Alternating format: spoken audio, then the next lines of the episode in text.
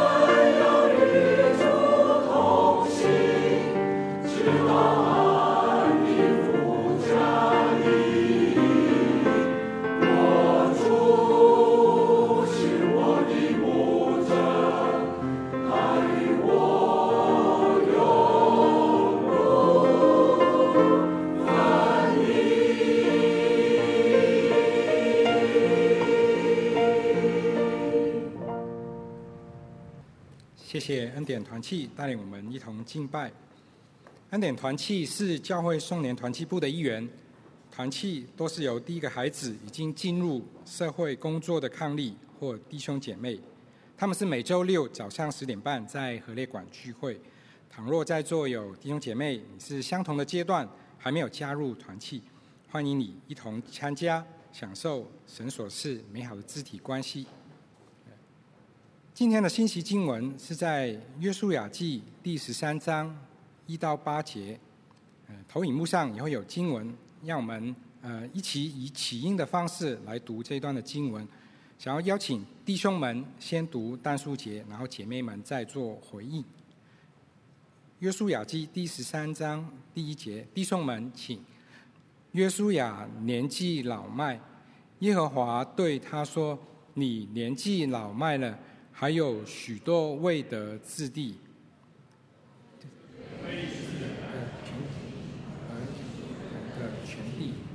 从埃及前的西天河往北，直到以革伦的境界，就算属迦南人之地，有非利士人五个首领所管的加沙人、亚实突人、亚实基伦人、加特人、以勒伦人之地，并有南方亚会人之地。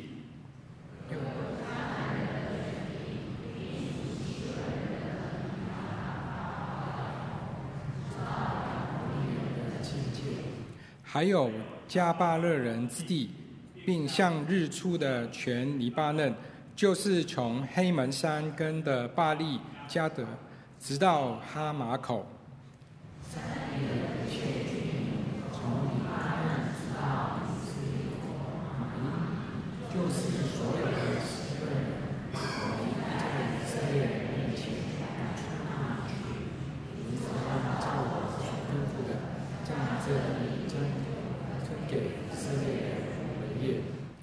现在你要把这地分给九个支派和玛拿西半个支派为业。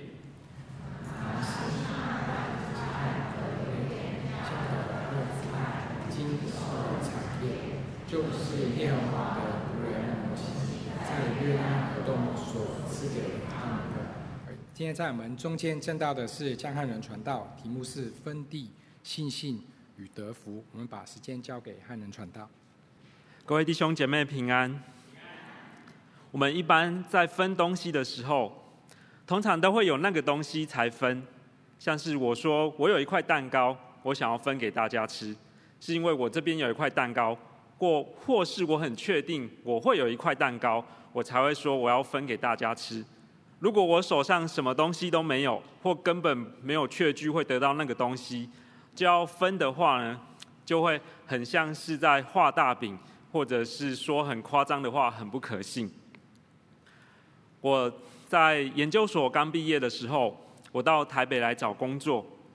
那时候我第一间面试的公司是一间专门治疗落发的小公司。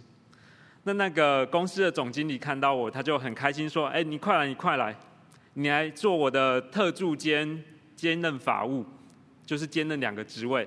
将来我们台中开分店，那间分店的店长让你做。”我就想说，你连薪水是多少都没跟我说，就说要让我当店长，我就觉得他说的话不可信。那我们今天看到分地的经文，上帝一开始跟约书亚说什么呢？第一节，上帝就跟他说：“你年纪老迈了，还有许多未得之地。”那虽然有很多未得之地，但上帝接着怎么跟约书亚说呢？在第七节。上帝跟约书亚说：“现在你要把这地分给九个支派，还有玛拿西半个支派为业。如果是一般人这样讲的话，就是明明还有很多东西都还没有得到，就要分。我们可能会觉得那一个人是在画大饼，讲话不可信。但是上帝在这边，他却这样讲。为什么上帝可以这样讲？因为他是上帝。”上帝的旨意，还有他的全能能力，是没有人能够阻挡阻挡的。所以，当他应允，这件事就一定会成就。分地这件事也是，而且上帝不是临时起意说：“哦，我现在要分给你们，所以虽然还没得，你们就去分，你们一定会得这些地。”上帝这个分地的应许，是早在四百年前。亚伯拉罕的时候，他就跟亚伯拉罕说了，在创世纪十七章六到八节，上帝对亚伯拉罕说：“我必使你的后裔极其繁多，国度从你而立，君王从你而出。我要与你并你世世代代的后裔坚立我的约，做永远的约，是要做你和你后裔的神。我要将你现在寄居的地。”就是迦南全地赐给你和你的后裔永远为业，我也必做他们的神。上帝在四百年前就应许亚伯拉罕说，他的后裔会得迦南全地为业。这四百年的时间，以人的角度来说很长。我们人如果立约，四百年后立约的人已经过世了，后代子孙可能不会遵遵守，中间可能会有很多情势的变化，使得这个约难以实现。但上帝所应许的跟亚伯拉罕所立的约，并非是这样子，一定会成就。所以，当以色列人在埃及被苦待，法老王不想让他们出出埃及，这不能阻挡上帝的旨意和和还有他和亚伯拉罕所立的约。当以色列人在旷野拜金牛犊、拜假神，当以色列人在旷野哀嚎说他们不想要入迦南，因为那地的人人高马大，而且城墙高大，他们不想去送死。以色列人的悖逆也无法阻止上帝实践他的约，所以上帝的应允必定成就，而这就是分地的基础。早在四百多年前，上帝就应允以色亚伯拉罕还有他的后裔，他们会得这一块迦南地为业。所以上帝已经应允了，这也是为什么上帝在分地还没有。真的得到全地为业的时候，他就叫他们分了，因为那是他的应允，他必成就。上帝已经应允了，那以色列他们所要做的就是用信心回应。所谓的用信心回应，不是随便的回应，而是按照上帝的应许来回应上帝。上帝没有应许说，呃，他要把。上帝只有应许，他要把迦南地赐给以色列地以色列人为业。上帝没有应许说，他要把全世界赐给以色列人为业。所以以色列人不可以自己说，上帝已经应许了，我超有信心的，所以我要一直打，就是不止打迦南全地，我还要往东打，打到印度，把印度打下来，再继续往东打，把周朝也打下来，成为一个横跨那个欧亚非的大帝国。上帝没有这样应允。所以以色列人不能用这样的信心去回应他。另一方面，以色列人也不能不照上帝所应允的去回应。上帝已经应允说，迦南全地都会给他们的，所以他们必须要用信心去回应说，去攻打那块地，按照上帝的命令去分地，去得那地为业。如果他们没有信心，不去回应的话，他们就会跟他们的父祖辈一样，死在旷野里。因此，上帝应允以色列，他们必须要用恰如其分的信心来回应。我们在教会也是一样，当我们向上帝祈求的时候，我们要按照上帝的应许来回应。上帝没有说我们祈求什么，他一定会成就，所以不是说我超有信心的，我要祷告，我们今年的业绩要成长十倍，上帝就要让我成长十倍。我超有信心的，今年教会人数要成长三倍，我就是这样祷告，上帝就一定要成就。这是一种错误的信心，因为上帝没有这样应允。而如果我们用这样的信心去求的时候，反而是得罪上帝。主耶稣他在旷野受试探四十天后，撒旦把他带到殿顶，告诉主耶稣说：“你要跳下去。”因为经上记着说，上帝会差派他的天使用手托住他，让他不会碰到石头。那主耶稣怎么回应撒旦呢？主耶稣说：“不可试探主你的神。”我们不可以假借信心试探我们的上帝，因为这是一种错误，上帝所没有应允的祈求。所以，我们的信心必须要建立在上帝的应许上。另一方面，如果上帝已经所应允了，但我们却仍然没有信心去承受那个应允，那也同样是一种错误。上帝应允说，我们应当一无挂虑，我们只管借着祷告、祈求和感谢，把我们所要的告诉他，他必在主耶他所赐出人意外的平安。必在主耶稣基督里保守我们的心怀意念。上帝应允平安，上帝也应允他必定会把他所拣选的人带到他的面前。当保罗在哥林多传福音的时候，上帝告诉他说：“你不要怕，尽管讲，在这城里有我许多的子民。”所以保罗在哥林多他放胆的讲，虽然哥林多问题很多，很多。拜呃偶像、不信上帝的人，但是同样的，里面也有很多上帝的子民。上帝就使用保罗的传讲、保罗的传福音，还有他的对圣经的解释，把很多人带到他面前来。我们也在我们的家庭、职场，还有我们所在的区域，同样的也有很多上帝所拣选的子民。我们也同样的要靠着信心去传讲，上帝会使用这一些，将他的子民带到他的面前来。那我们可能会想说，那我会不会怕我的信心是错误的信心，就不敢向上帝勇敢的求，不敢向上帝祷告，害怕这样像是主耶稣所说的，在试探主我们的神。我想就是我们就是勇敢的求，把我们所要的告诉上帝。但我们谦卑的等候神的作为，我们明白主权是在神的手中。我们要用正确的信心来回应上帝的应许。在这边也是，以色列人要用正确的信心来回应上帝的应许。那今天这段经文特别讲到河东两个半支派的分地。河东两个半支派是流便、迦得，还有玛拿西半支派。他们要怎么样用正确的信心来回应上帝的应许？其实这两个半支派，他们必须要在两个层面上用信心来回应上帝的应许。第一个层面，他们必须要用信心带出行动来，保持在敬拜上帝的这个圣约群体之中。在民数记里面。一开始，这河东两个半支派跟摩西说：“这边河东的地很好，他们想要得这地为业。”摩西的反应是非常生气的。摩西认为说：“你们要像你们旷野的先祖父一样，要在旷野里面悖逆上帝，不去得地为业，然后灭亡吗？”但这两个半支派的回应是什么？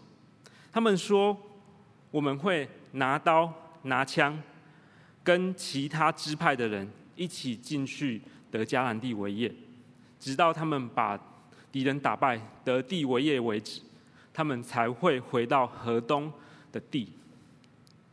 所以在一开始，他们就已经先用信心来回应上帝的应许了。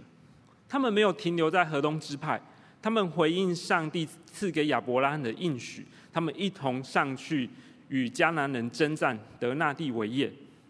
这也是为何他们现今仍然被算在呃这个亚伯拉罕的应许的后裔里面的原因。注意经文说，他们所分的是产业，意思是说，这个是神所赐给他们的产业，也就是神应允给亚伯拉罕的后裔的产业。所以正是因为他们先前已经有用行动来回应上帝的应允了，所以他们才没有像。他们的先祖辈一样，在旷野里面灭亡，而是可以保持在这个约的群体里面，得地为业，算为耶和华的子民。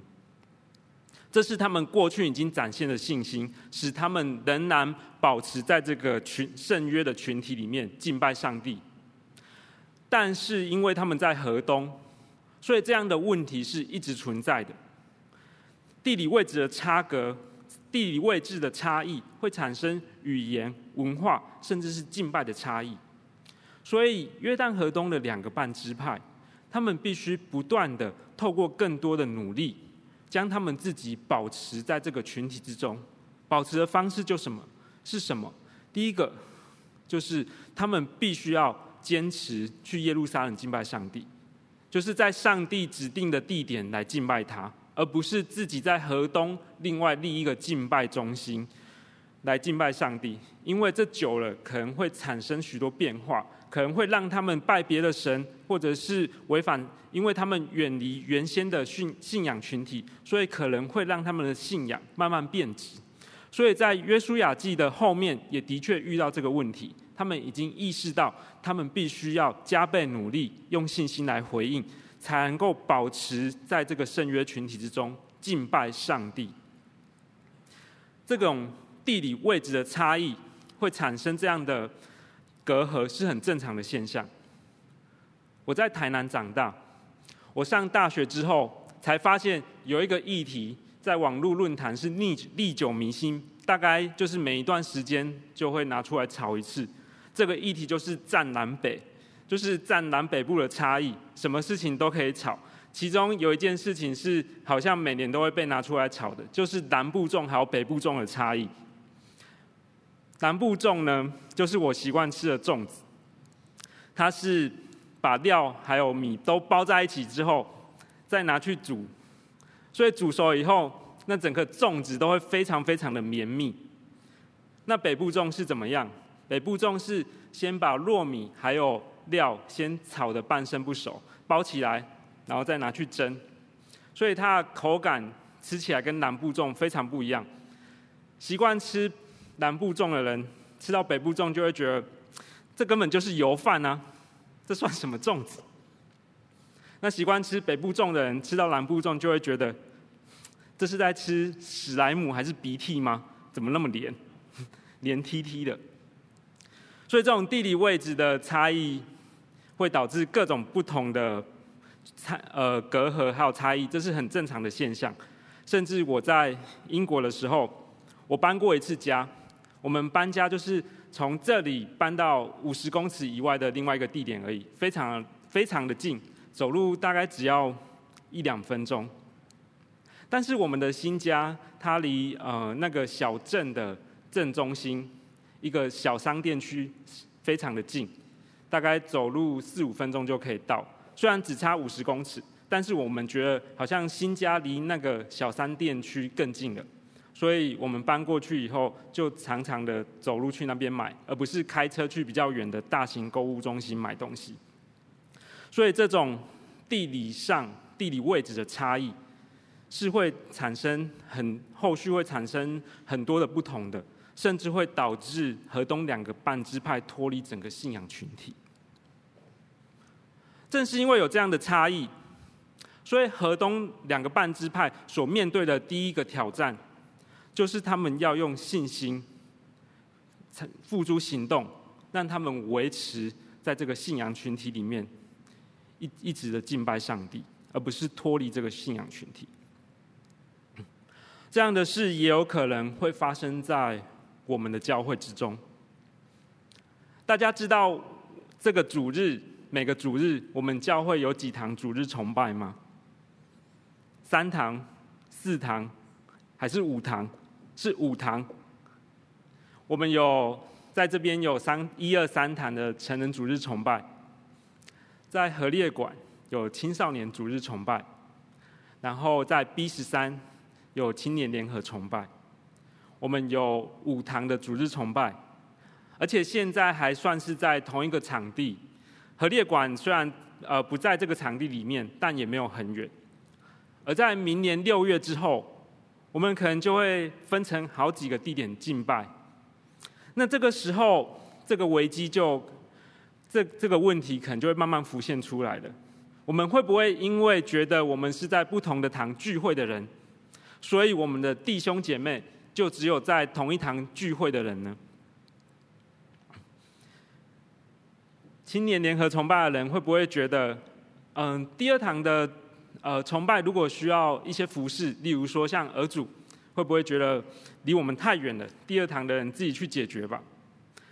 那一二三堂聚会的人会不会想说，青少或青虫那些年轻人，他们可以就是自己搞定自己，不需要我们的关心，我们不需要特别去关心他们，为跟他们建立关系。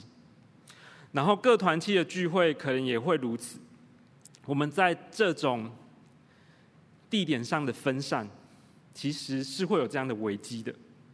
所以我们也要跟约旦河东的两个半支派一样，我们同样的要用信心，加倍的付出更多的努力，来维持我们是基督的身体，是合一的教会这件事。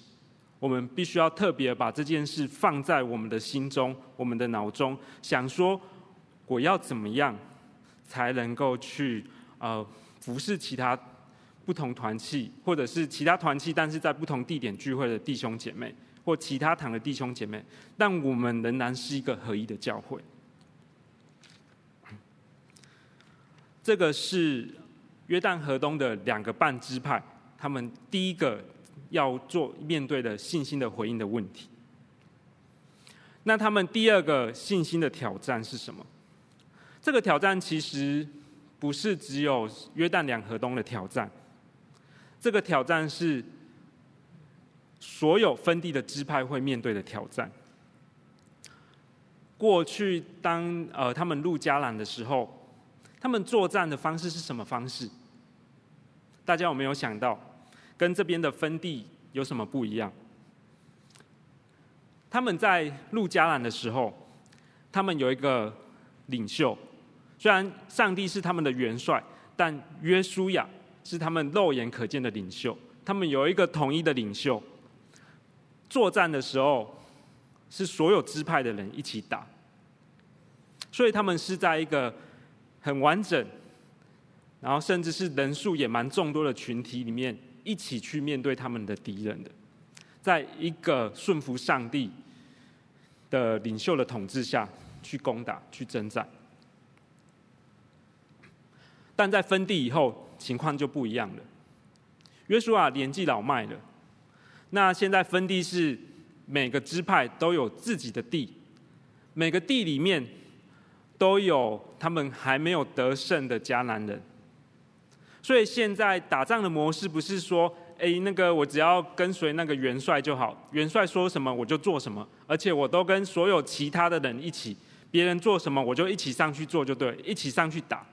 现在是得地为业的这个任务，落实到每个支派、每族，甚至每家，还有个人。大家可以看往后看，其实，在十五章，迦勒上去要得希伯伦为业，就是这样子。现在已经不是打大会战的时候了，现在是一族一家上去得地为业的时候。迦勒他必须要组织自己家的人丁。然后他要自己依靠上帝，祈求上帝的帮助，去面对他要得地为业上面的敌人。所以这其实是一个很大的信心的挑战。过去上帝对约约书亚说：“你要刚强壮胆，你要刚强壮胆。”其他人就是跟随约书亚，虽然他们也是跟随上帝，但现在他们要自己来到上帝面前说：“ 上帝啊，我要刚强壮胆，我要刚强壮胆。”所以。这个信心的回应似乎似乎变落到更小、更个人的层面。群体当然很重要，但是现在在群体里面的个体也要同样的用信心来回应这个应许了。所以每个支派的人，每个支派里面的各个族、各个家、个人，现在要自己上去得地为业了，不再是跟随一个强大的领袖。还有跟所有的人一起攻打的时候，每个人都要用自己，都要用信心来回应上帝的应许。在我们的信仰生活里面也是如此。我们在这个教会之中，我们教会是一个很有组织的教会，资源也还算蛮丰富的，所以。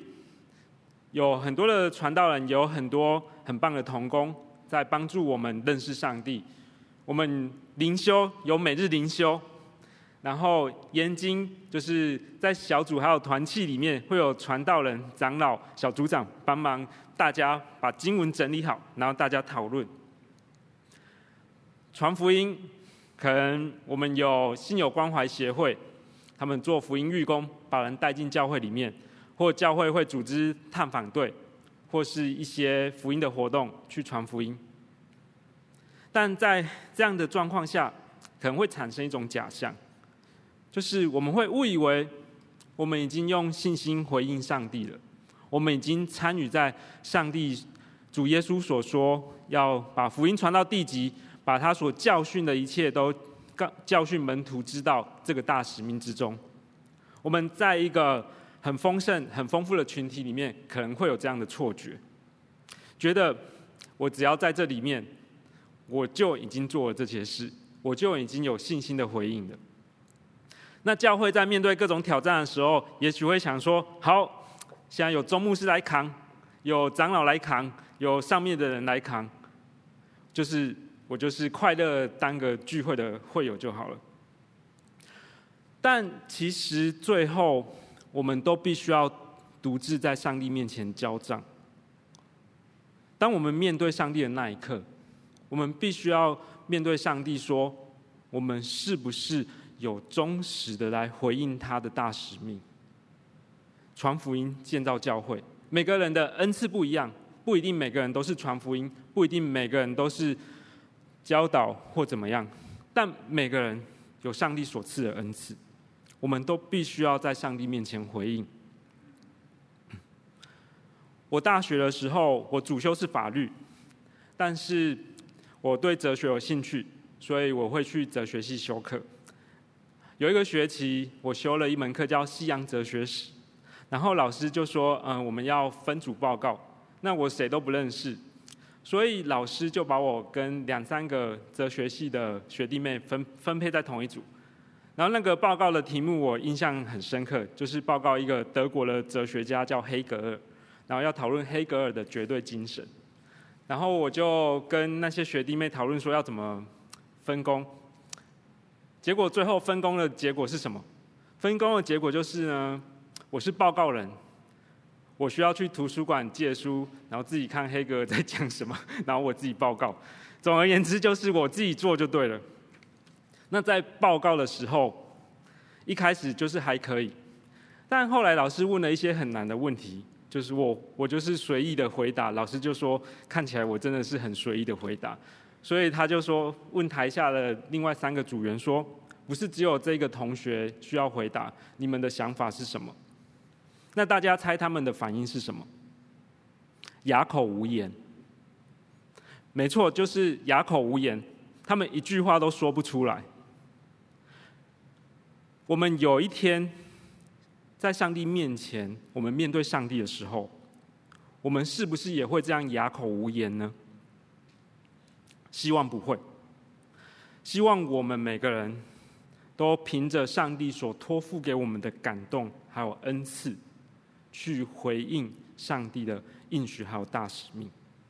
正如这边约旦的河东两个半支派，以及剩下的九个半支派。他们都需要自己去回应上帝的应许，还有呼召一样。紧接着，地已经分完了，那上帝为什么要把这些地分给这些支派？上帝的目的是什么？上帝应许要分地给他们，这几个支派要用信心去回应，然后得地为业，目的是什么？目的其实是得福，得到上帝的祝福。得福有两个层面，第一个层面是个人的得福，在《生命记》二十八章二到六节，就讲到这种上帝对于以色列人各支派还有各族甚至个人的赐福。《生命记》二十八章二到六六节说。你若听从耶和华你神的话，这以下的福必追随你，临到你身上。你在城里必蒙福，在田间也必蒙福。你生所生的、地所产的、牲畜所下的，以及牛犊、羊羔，都必蒙福。你的筐子、你的筐子和你的薄面盆，都必蒙福。你出也蒙福，入也蒙福。当他们得地为业之后。如果他们一直顺服上帝的律例，他们就必定会从上帝那里得福。所以，这个个人得福的层面，我我想很多弟兄姐妹都有经历到。当我们认识上帝之后，上帝的确赐下很多的恩典还有祝福在我们的生命当中，我们的家庭，或者是我们的学业、工作、婚姻上。以我自己。为例，我自己觉得经历上帝极大的医治，所以我我觉得从前我有情绪的问题，就常常会很沮丧，但上帝赐下喜乐的心在我心中，那我可以靠着他的力量面对情绪的问题，慢慢的我的心变成一颗比较喜乐的心。这种这种个人的得福，很多人都有经历到，也是这十二支派。他们得地为业的时候要经历的。但是除了这个层面的得福以外，还有另外一个层次的得福。这个层次的得福就是使万国得福。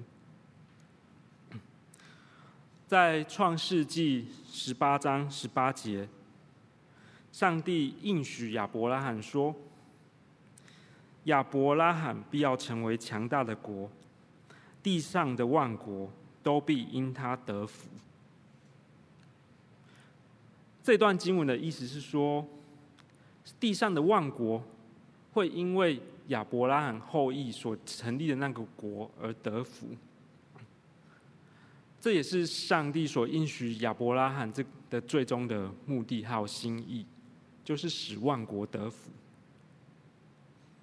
以色列这个国家怎么使万国得福？第一个，他们在旧约的时候，他们认识上帝，他们敬拜上帝，他们在万族中为上帝做见证，而上帝所赐下的律法跟他们所立的各样的盟约。也是借着以色列传下去的，所以万国万民可以透过以色列来认识这位上帝。但是使万国得福，并不只是在这停在这个层次而已。使万国为得福，最终的实现是在耶稣基督身上。耶稣基督他必须生在以色列之中，他必须生在律法之中，他要明白律法的意义，明白。他就是旧约所说的那位弥赛亚，知道他将要成为拯救世人的那一只羔羊，成为挽回上帝怒气的那个赎罪祭、挽回祭。如果以色列人没有入迦南，没有建立一个稳定的国家，使他们可以有稳定的敬拜中心。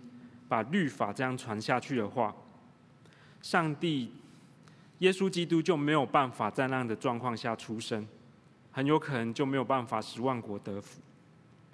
如果以色列人一直在埃及当奴隶，他们迟早会被同化，甚至他们整个文化信仰就消失了，律法不会传下去，上帝跟人所立的诸约，上帝的各样的话语不会传下去。如果以色列人在旷野漂流的时候，因为背逆上帝，整团都被灭掉，就是团灭，什么都不剩，那也没有耶稣基督了。耶稣基督要从哪里出生呢？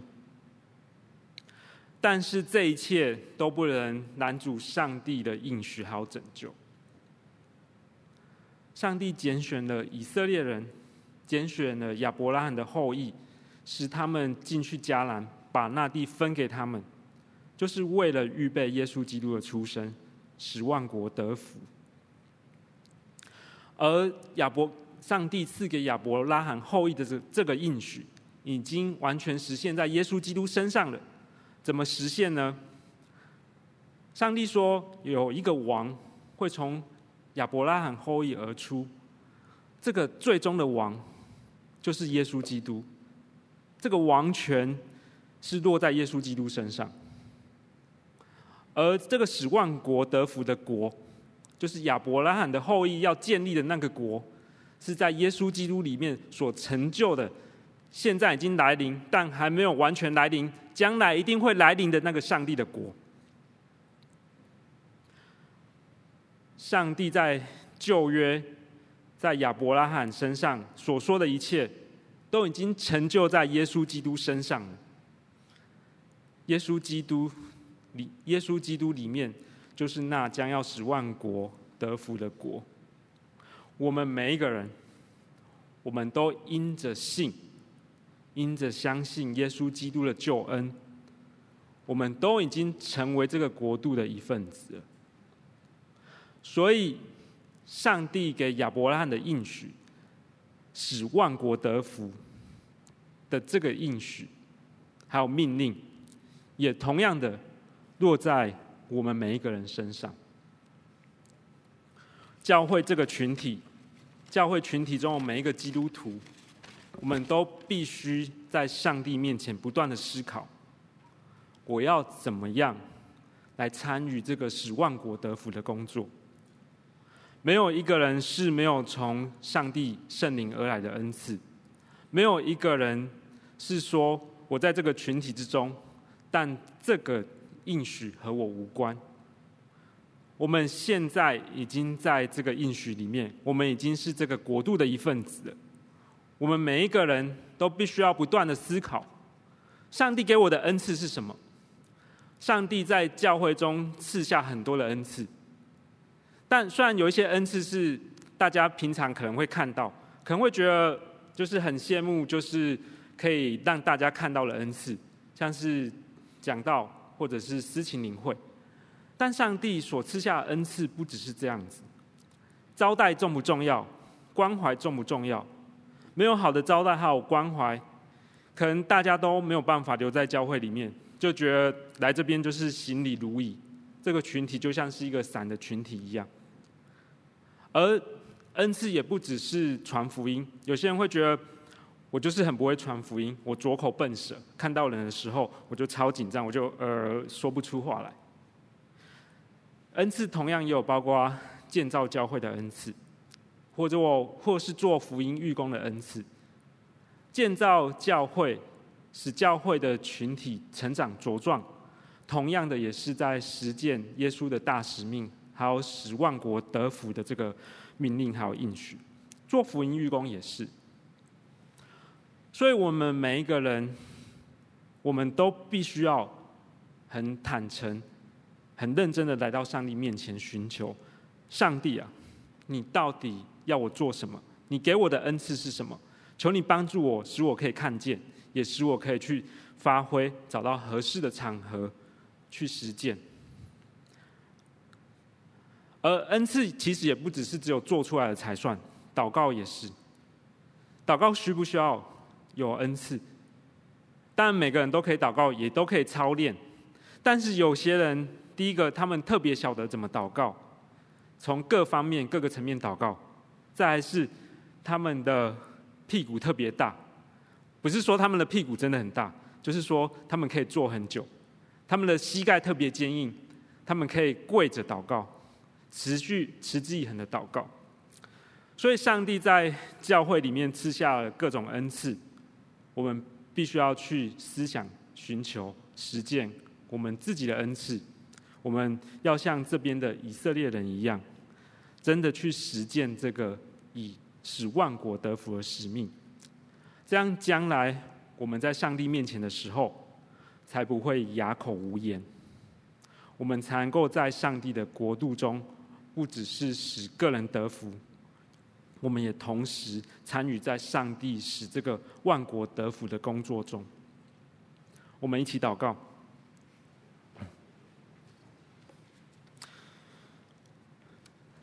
天父，我们感谢你，你让从今天的经文使我们看到，你是一个守约施慈爱的神，你所立下的约，所赐下的应允绝不废去。